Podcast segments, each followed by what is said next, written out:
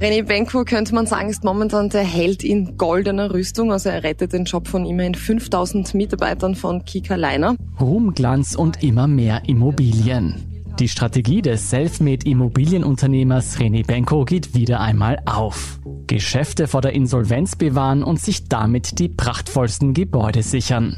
Und Benko ist mittlerweile nicht nur Immobilienmogul und Warenhauskaiser. Die Corona-Zeitung ist natürlich schon das Zentralgestirn der österreichischen Politik, Medien und vielleicht sogar Gesellschaft. Er wird Miteigentümer bei Österreichs größter Printzeitung.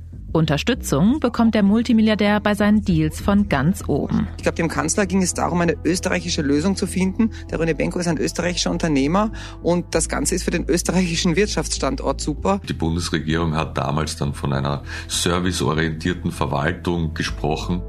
Spielt die Politik inzwischen nach Benkos Regeln? Und wie weit ist der Unternehmer bereit, für seine Geschäfte zu gehen? Die Staatsanwaltschaft sieht es als erwiesen an, dass Chorherr für seine Hilfe beim Zustandekommen der Immobilienprojekte Spenden für seinen Verein gefordert, angenommen oder sich versprechen hat lassen. Spenden an einen Lokalpolitiker, die Benko jetzt, Jahre später, zum Verhängnis werden könnten. Ich bin Lucia Heisterkamp vom Spiegel. Und ich bin Jolt Wilhelm vom Standard. In dieser Folge von Inside Austria blicken wir darauf, wie weit die Macht von René Benko reicht und welchen Einfluss Politikerinnen und Politiker auf seine Deals nehmen. Wir fragen, ob Benko rechtliche Grenzen überschreitet und wieso er bei der größten Tageszeitung Österreichs einsteigt. Geht es ihm dabei nur ums Geld oder steckt noch mehr dahinter? René Benko denkt ja strategisch. Der denkt über ein paar Ecken. Oder wie eine Marktteilnehmerin gemeint hat, der denkt ja nicht wie ein Häuselbauer, der hat ja ganz andere Gedanken.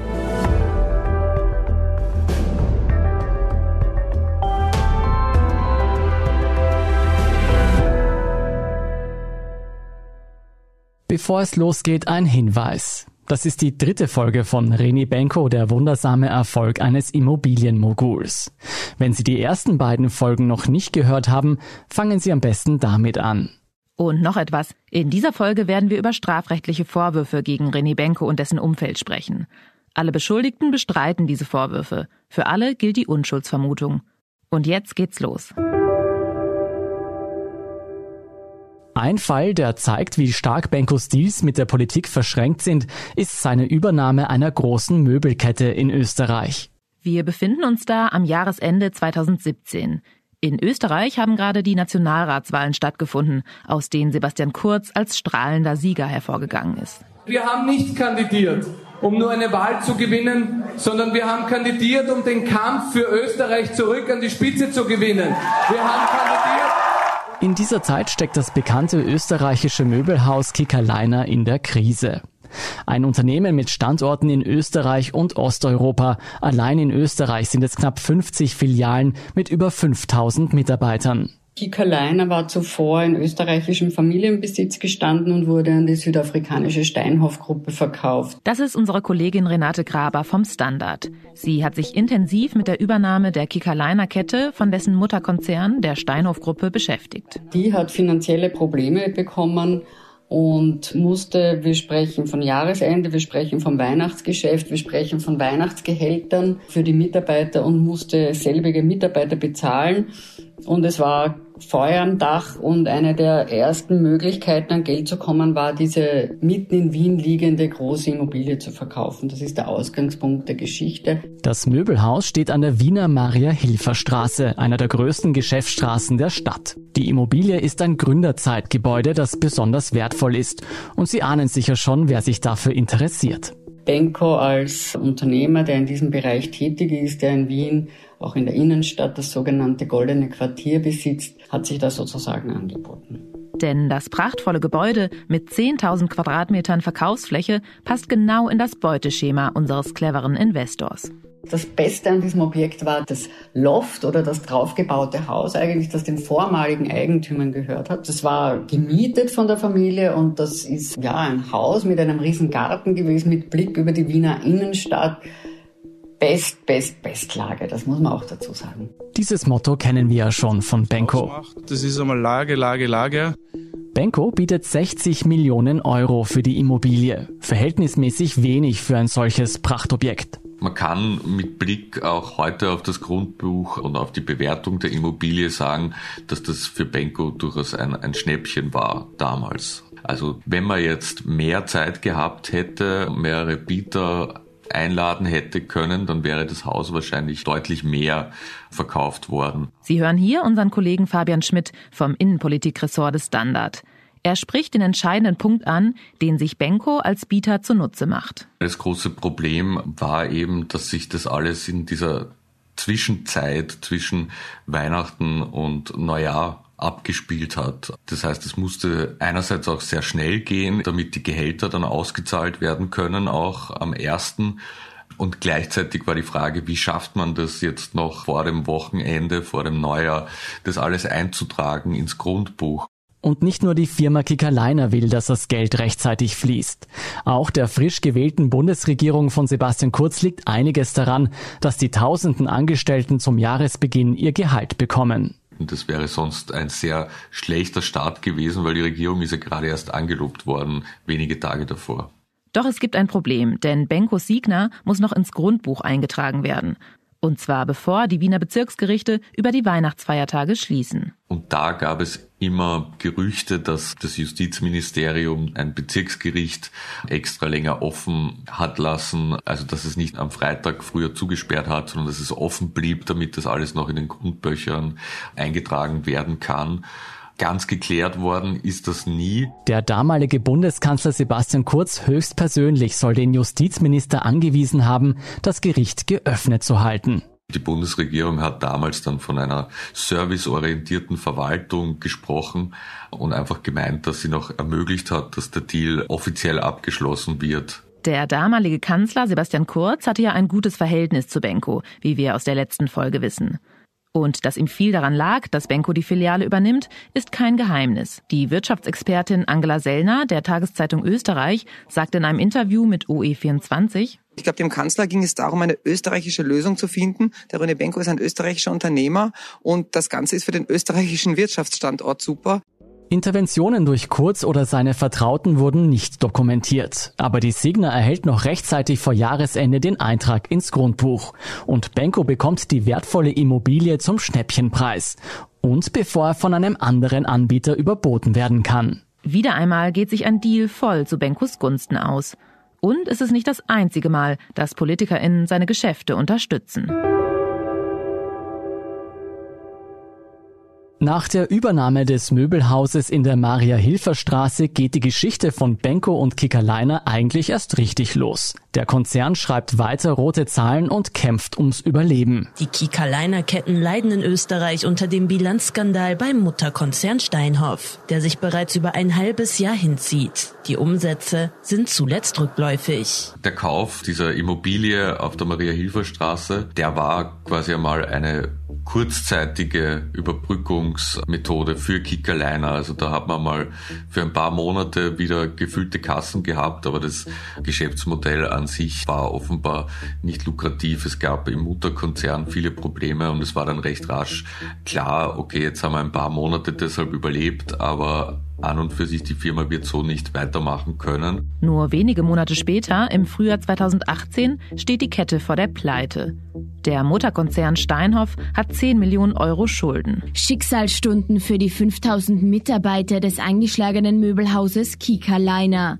Denn wie sich in den letzten Tagen abzeichnet, bleibt ohne einen Investor wohl nur der Weg in die Insolvenz.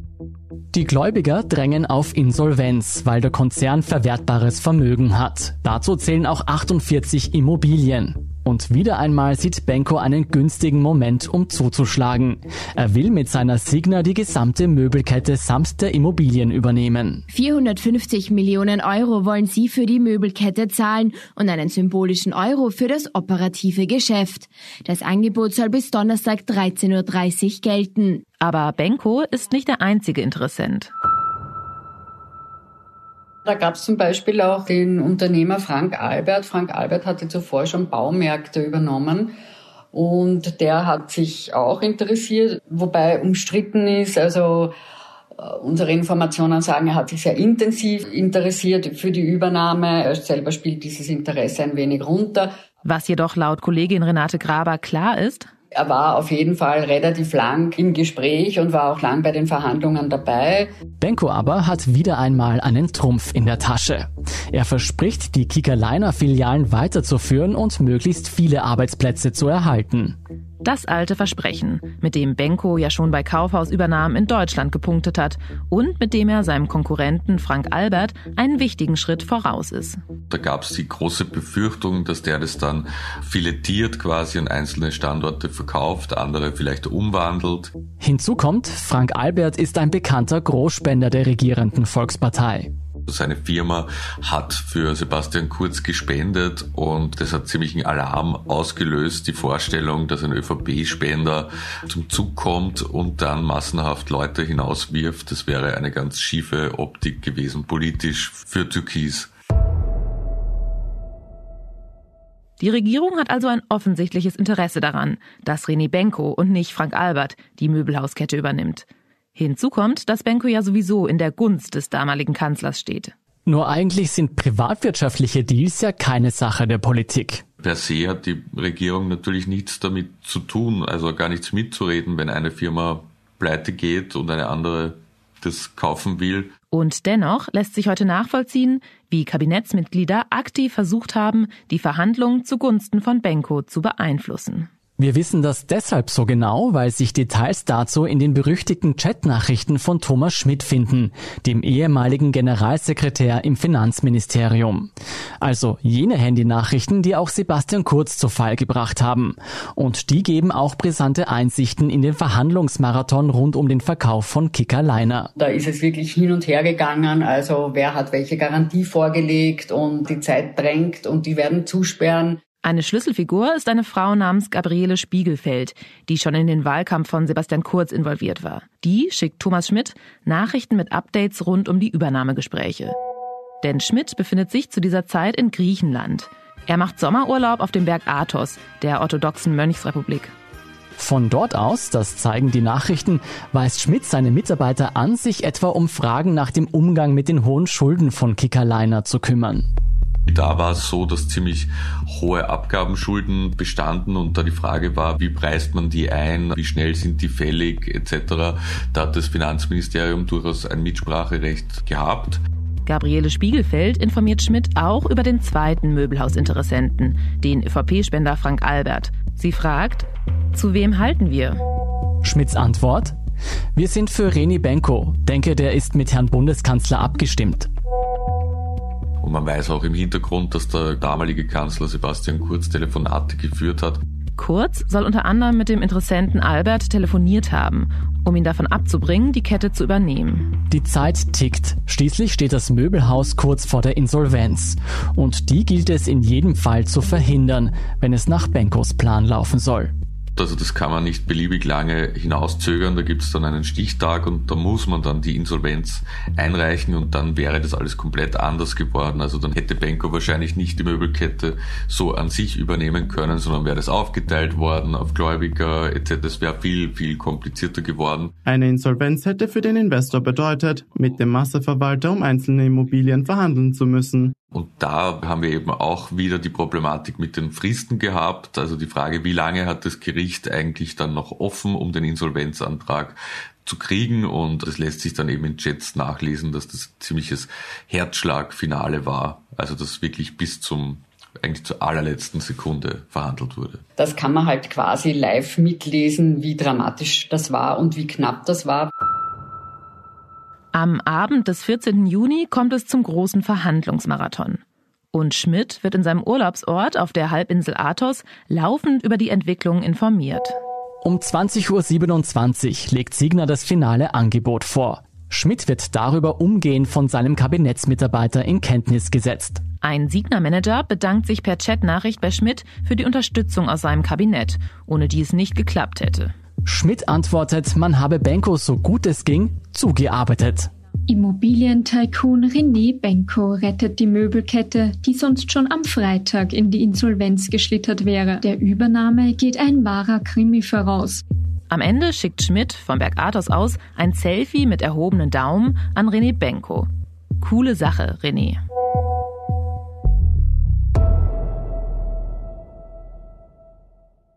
Die Kommunikation zwischen Schmidt, seinen Kabinettsmitgliedern und der Signa zeigt also, wie eng das Ministerium offenbar daran arbeitete, die Übernahme durch Benko zu ermöglichen.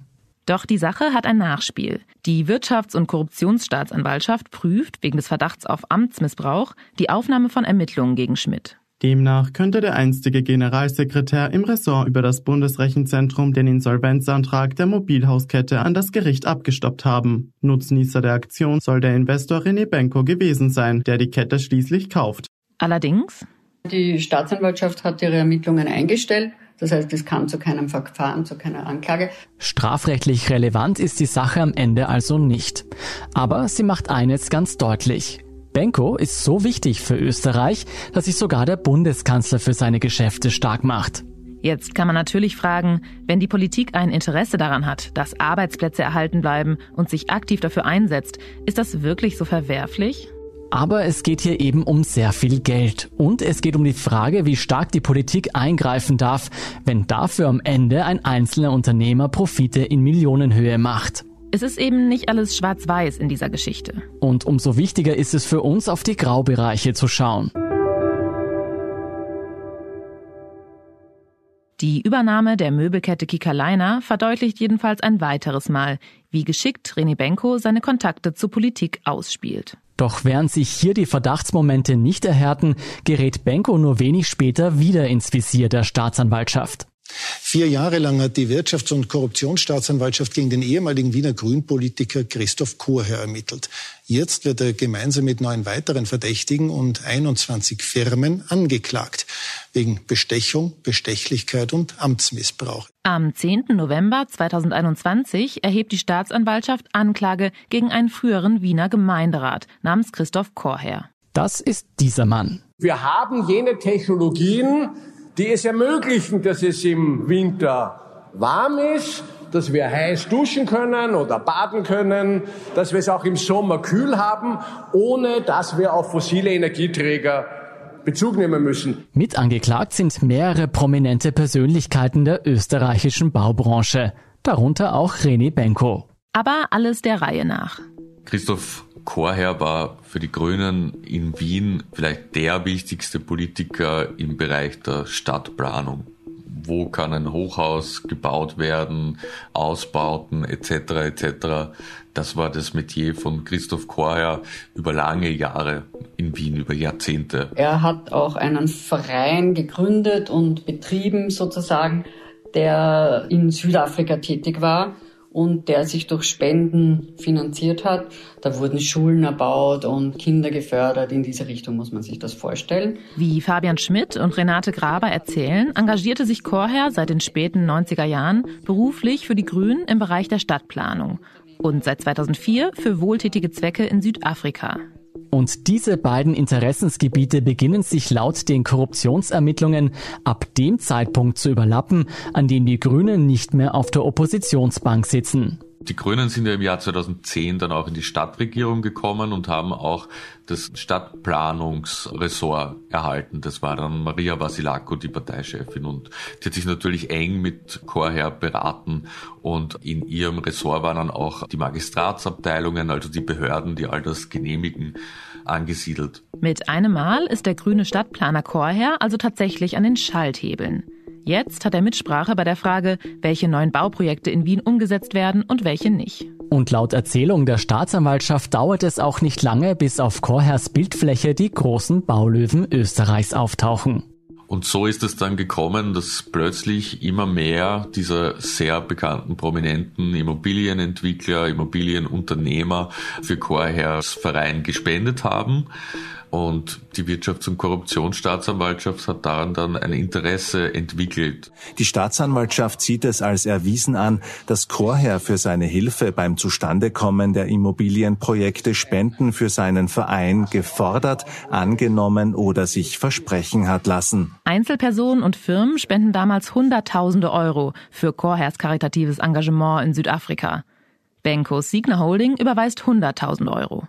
Und tatsächlich muss man sagen, ist es natürlich ein bisschen absurd, dass da jetzt plötzlich all die großen Namen aus der Baubranche sich so für Schulen in Südafrika interessieren. Und herausgestellt hat sich, dass es etliche Bauunternehmer vor allem in Wien gab, die an diesen sogenannten Chorherverein gespendet haben und in deren zeitlicher Nähe dann irgendwelche Baubewilligungen erteilt wurden oder sonstige Bescheide erlassen wurden, die damit zu tun haben, dass diese Bauunternehmer ihre geplanten Projekte umsetzen können. Herzstück der Ermittlungen ist zum Beispiel das Projekt Heumarkt Neu des Investors Michael Theuner. Hier soll am Rande von Wiens Innenstadt ein aufgrund der geplanten Höhe und Gestaltung sehr umstrittener Wohnturm entstehen. Im Fall von Benko geht es um ein großes Business Center am Wiener Hauptbahnhof, das Icon. Herr Benko, äh, fangen wir mal mit dem Ort an. Wo ja. sind wir denn hier? Äh, ich glaube, hier sind wir geistig irgendwann im Jahr 2013, 14 gestartet, wie die österreichische Bundesbahn das Grundstück ausgeschrieben hat. Und die Idee war, wie der Name Icon ja auch versucht, irgendwo zu transportieren, ein echtes Icon-Gebäude hier direkt am neuen Hauptbahnhof zu realisieren. Was René Benko hier in einer Veranstaltung der Signa im Jahr 2018 beschreibt, ist ein komplett verglaster, spiegelnder Bürokomplex, der für seine Mieter wie die Bank BAWAG, PSK oder Nestle kaum Wünsche übrig lässt. Tatsächlich beginnt die Planung der Signa allerdings nicht erst 2013 oder 2014, wie sich Benko erinnert, sondern spätestens im Jahr 2012, als die Signa das Grundstück von den Bundesbahnen erwirbt. Und laut Wirtschafts- und Korruptionsstaatsanwaltschaft ist die genaue Datierung entscheidend. Denn ihren Ermittlungen nach leistete die Signa Ende 2011 die Spende an Chorherrs Wohltätigkeitsverein. Die Staatsanwaltschaft hat zeitnah zu den diversen Spenden herausgefunden, welche Bescheide da im Laufe eines solchen Bauprozesses genehmigt wurde oder so. Um welche Bewilligung es sich genau handelt, das geht aus der Anklageschrift nicht hervor. Und man muss an dieser Stelle auch festhalten, dass in die Ausführung dieser Prozesse und in die Ausstellung von Genehmigungen zahlreiche Personen involviert sind. Da sind ja Beamte involviert, wobei man auch dazu sagen muss, dass im Laufe dieser Ermittlungen die Beamten eigentlich Chorher in dem Sinn entlastet haben. Also die haben das nicht so dargestellt, dass da ein Connex da gewesen wäre. Die beschuldigten Investoren erklären überdies, dass ihre Firmen laufend an Charities spenden und weisen die Vorwürfe zurück. Ein Einspruch bezüglich der Anklageführung wird allerdings Anfang 2022 vom Oberlandesgericht Wien abgewiesen. Für die Staatsanwälte sei klar, dass allen Beteiligten bewusst war, wer hier für wen und warum spendet und auch im Fall von Benko massives Interesse an einer gewogenen Amtstätigkeit von Christoph Korher bestand. Für Benko ist die zeitliche Zuordnung der Spenden im Herbst 2011 und die mutmaßliche Einflussnahme auf die Amtshandlungen aber noch aus einem anderen Grund brisant. Für ihn selbst ist das natürlich etwas heikel, da er in der Anklageschrift auch angeführt wird, dass er bereits 2012 verurteilt wurde und das 2013 rechtskräftig wurde, ebenfalls in einem Korruptionsdelikt. Diesen Korruptionsfall, den hatten wir ja bereits in der ersten Folge ausführlich behandelt. Relevant ist diese damalige Verurteilung für den aktuellen Fall deshalb, weil für das Gericht die strafrechtliche Vergangenheit eines Beschuldigten durchaus eine Rolle spielen kann.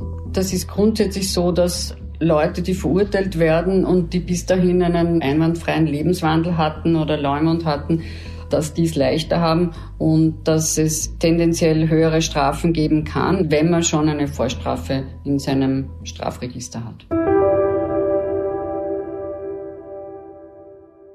Der Prozessbeginn in der Causa Chorherr wird für Herbst dieses Jahres erwartet. Wie der Fall ausgehen wird, bleibt abzuwarten. Aber an dieser Episode sieht man schon jetzt, wie rasch sich Interessen verschränken können. Und dann können auch das wohltätige Engagement eines Politikers, so ehrenhaft es auch ist, und Spendenaktivitäten von Vermögenden nicht mehr für sich allein betrachtet werden. René Benko, der bei seinem Weg an die Spitze schon so viele Hindernisse aus dem Weg geräumt hat, wird jedenfalls auch diese Hürde nehmen müssen. Unterdessen baut er seinen Einflussbereich aber nicht mehr nur mit Bauprojekten und der Übernahme von Handelsketten aus. Mein Name ist Harald Fiedler, ich bin Medienredakteur des Standard seit vielen Jahrzehnten. René Benko ist in mein Berufsleben getreten damit, dass er wesentliche Anteile an Österreichs größter Tageszeitung, Kronenzeitung und dazu noch ein paar Anteile am Kurier übernommen hat. Das war eigentlich der Moment, wo meine Aufmerksamkeit stärker geworden ist. Im Herbst 2018 steigt der Immobilienmogul und Kaufhauskaiser Benko in das österreichische Mediengeschäft ein. Und er sucht sich nicht irgendein Blatt aus, sondern gleich das meistverkaufte Printmedium des Landes. Jeden Morgen schwärmen die Verkäufer aus, um das Boulevardblatt an den Mann oder die Frau zu bringen. Gemessen an der Größe des Landes gibt es keine Zeitung, die mehr Einfluss hat. Heute erreicht die Kronenzeitung gut jede und jeden Vierten in Österreich. Als dieser Bericht der Deutschen Welle im Jahr 2008 erscheint, liegt die geschätzte Reichweite noch bei 40 Prozent. Und zu ihren Hochzeiten unter dem mittlerweile verstorbenen Gründer und Herausgeber Hans Dichand las die Zeitung jeder und jede zweite im Land. In einem seiner wenigen Interviews erzählt Dichand der Filmemacherin Nathalie Borgers, was es zu seiner Zeit zumeist auf Seite 7 zu sehen gab. Und hier ist auch unsere Nackte. Und wir wollen jetzt aus unserem Bereich, nämlich wirklich die Frau von nebenan, nicht? Die heute schon so frei sich bewegt, dass ihr das nichts ausmacht, wenn sie so fotografiert wird. Die Nackte wurde 2014 in Pension geschickt. Geblieben sind hingegen auch nach dem Ableben ihres Herausgebers die komplizierten Besitzverhältnisse. Die Kronenzeitung hat äh, vor Ende 2018, als Benko eingestiegen ist, zu je 50 Prozent der Familie Dichand auf der einen Seite und der deutschen Mediengruppe Funke gehört. Und diese zwei Gesellschafter der Kronenzeitung sind seit 15, 20 Jahren zerstritten, liegen im Streit, gibt Dutzende Klagen und unzählige Konflikte. Wie unser Kollege Harald Fiedler erklärt, fängt alles Ende der 80er Jahre an. Die Kronenzeitung ist eine Gelddruckmaschine und die Deutsche Funke-Gruppe, der unzählige Publikationen gehören, will unbedingt ein Stück von diesem Kuchen abhaben. Als die Funke-Gruppe bei der Kronenzeitung eingestiegen ist, hat sie wirklich die Hosen runtergelassen bei den Verträgen und hat dem Herrn Dichand, dem Gründer, ganz, ganz große Vorrechte eingeräumt. Hoheit über die Redaktion, übers Personal, eine Gewinngarantie von hohen einstelligen Millionenbeträgen heute und auch Vorkaufsrechte. Und diese Verträge, die stören die Funke-Gruppe, seit die Kronenzeitung nicht mehr ganz so gut läuft wie in den 80er und 90er Jahren. Die Funke-Gruppe will daher schon länger aus der Krone aussteigen und sucht einen Abnehmer. Um dabei aber möglichst gut auszusteigen und das verflixte Vorkaufsrecht der Dicherns nicht schlagend werden zu lassen, muss ein ausgefallener ausgefeilter Deal eingefädelt werden. Benko, der Meister der verschachtelten Firmenkonstruktion, kommt 2018 also wie gerufen und steigt auf seine ganz typische Art und Weise ein. René Benko hält an der Kronenzeitung direkt keine Anteile. Er ist mit 49 Prozent beteiligt an einer Holdinggesellschaft der Funke-Gruppe, die wiederum 50 Prozent an der Krone besitzt. Das heißt, durchgerechnet hat er knapp unter 25 Prozent an der Kronenzeitung. Kolportierte 80 Millionen Euro legt Benko für die knapp 25 Prozent der Krone und der Verlagsschwester Kurier hin. Die Funke-Gruppe würde ihm gerne noch die restlichen 25 Prozent überlassen.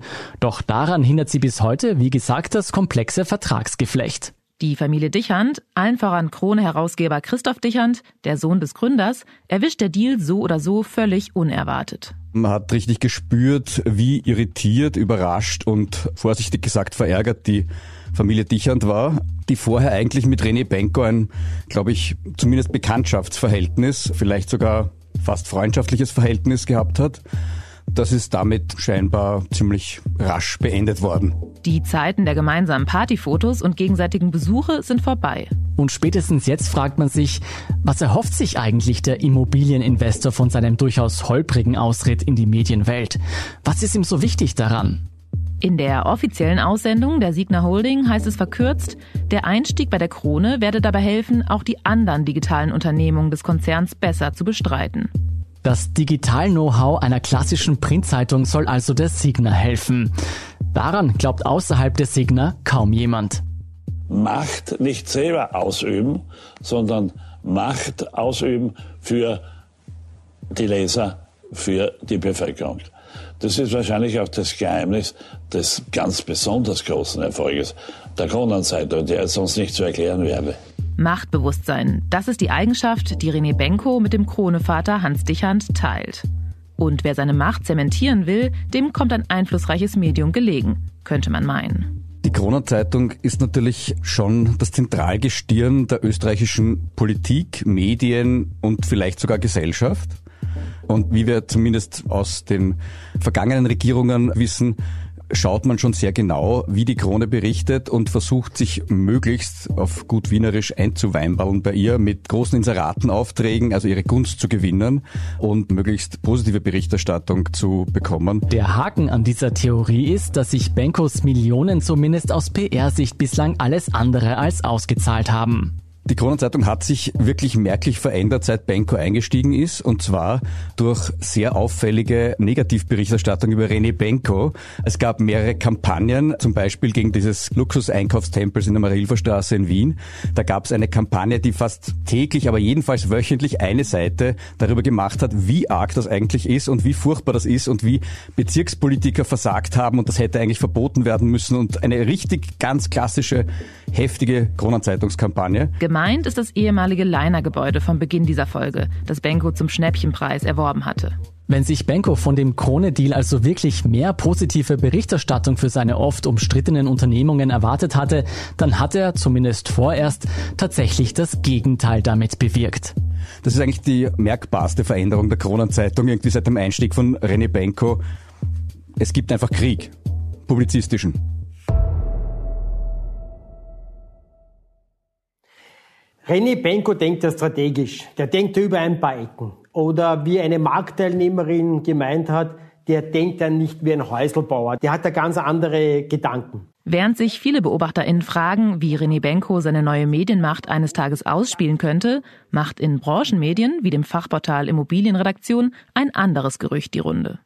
Vielleicht ist der Deal nämlich nur ein strategischer Nebenschauplatz für ein Stadtgebiet. Und zwar eines der letzten großen zentralen innerstädtischen Areale in Wien, nämlich dem Stadtteil Mutgasse. Gemeint ist ein Areal am Stadtrand im 19. Wiener Gemeindebezirk. Durch S-Bahn und U-Bahn-Anschlüsse ist es von allen Richtungen aus gut erreichbar. Zahlreiche Firmen sind hier angesiedelt und auch eine Shopping Mall ist nicht weit entfernt. Und hier stehen am Anfang dieser Mutgasse zwei Türme. Der eine Turm wartet seit Jahren darauf, abgerissen zu werden. Einst beherbergte er die österreichische Nachrichtenagentur APA und seit 2018 gehört das Grundstück René Benko. Die Gegend ist zentral, sie ist innerstädtisch, sie ist gleich im Grünen, sie hat einen U-Bahn-Anschluss und nur wenige Anrainer. Und auf der anderen Seite hat man einen ganzen Fluss. Da ist auch wurscht. Der Fluss, der wurscht ist, ist die Donau. Und zwischen der Donau und dem ehemaligen Apperturm steht das andere Hochhaus, von dem wir sprechen. Und jetzt dürfen Sie dreimal raten, wem dieses Gebäude gehört. Richtig, der Kronenzeitung. Genauer gesagt, der Krone Verlaggesellschaft. Und damit besitzt Benko nach seinem Einstieg in das Medienunternehmen auch ein knappes Viertel dieser Immobilie. Ich bin nicht sicher, ob René Benko, ja, einer der wirklich reichsten Menschen in Österreich, Milliardär, sehr gut vernetzt, ob der die Kronenzeitung braucht. Es gab auch Theorien, dass er die Kronenzeitung nur dort einsteigen wollte, weil er die Immobilie haben wollte. Der Turm der Kronenzeitung könnte für Benko deshalb so interessant sein, weil das Areal in der Mutgasse auf viele einzelne Besitzer aufgeteilt ist. Um wirklich etwas Großes zu schaffen nach dem Format des Signer, braucht es eine möglichst konsolidierte Fläche. 2020 kursierten bereits Berichte, wonach auf dem Gelände mehrere Hochhäuser für Büros und Gewerbe und ein Hotel errichtet werden sollen. Und so kommt es nicht überraschend, dass die Siegner mittlerweile ein weiteres umliegendes Grundstück übernommen hat. Bis zu Benkos nächsten großen Spatenstich in Wien könnte also noch etwas Zeit vergehen. Doch während sich Medienkenner und Immobilienfachleute gleichermaßen darüber den Kopf zerbrechen, wie der Tiroler Investor von der Krone profitieren könnte, wird ein Aspekt leicht übersehen. Die Kronenzeitung war mal eine Geldmaschine, verdient aber noch immer ganz gutes Geld. Es ist schwieriger geworden irgendwie, aber wenn man sich vergegenwärtigt, dass die Kronenzeitung ungefähr 550, 540.000 Abos hat. Wenn man das Ganze mit dem Abopreis von 390, glaube ich, inzwischen, irgendwie oder noch mehr, multipliziert, Vertriebskosten abrechnet und alles, also da kommt schon noch irgendwie eine ganz stolze Summe raus. Stabile Vertriebseinnahmen fangen auch den Einbruch des Werbemarktes weitgehend ab. Im Krisenjahr 2020 wurden immer noch knapp 400 Millionen Euro umgesetzt. Nur zum Vergleich, das ist mehr als der Spiegel und der Standard zusammen erwirtschaften. Und der Zahlenversteher Benko dürfte auch bei der Krone noch Potenzial nach oben sehen. Ich glaube, die Kronenzeitung als wirtschaftlicher Tanker, der fährt noch sehr, sehr lange irgendwie einen ganz guten Kurs. Das könnte man als Investment schon sehen, wenn man den Einfluss hätte. Wenn Benko also schon nicht die positive PR von der eigenen Zeitung erhält und wenn vielleicht auch das Krone-Gebäude nicht ein Teil seines nächsten großen Immobilienprojekts werden sollte, dann bleibt Benko immer noch die Aussicht auf schnöde Boulevardprofite. Ich glaube, es ist wirklich die zentrale Motivation, ist dieses Machtinstrument Kronenzeitung und zwar nicht unbedingt um Projekte umzusetzen, sondern einfach, man ist wer in Österreich, wenn man Krone Eigentümer oder Miteigentümer ist. Die Kronenzeitung als Krönung Benkos steiler Karriere. Kitschiger geht es nicht.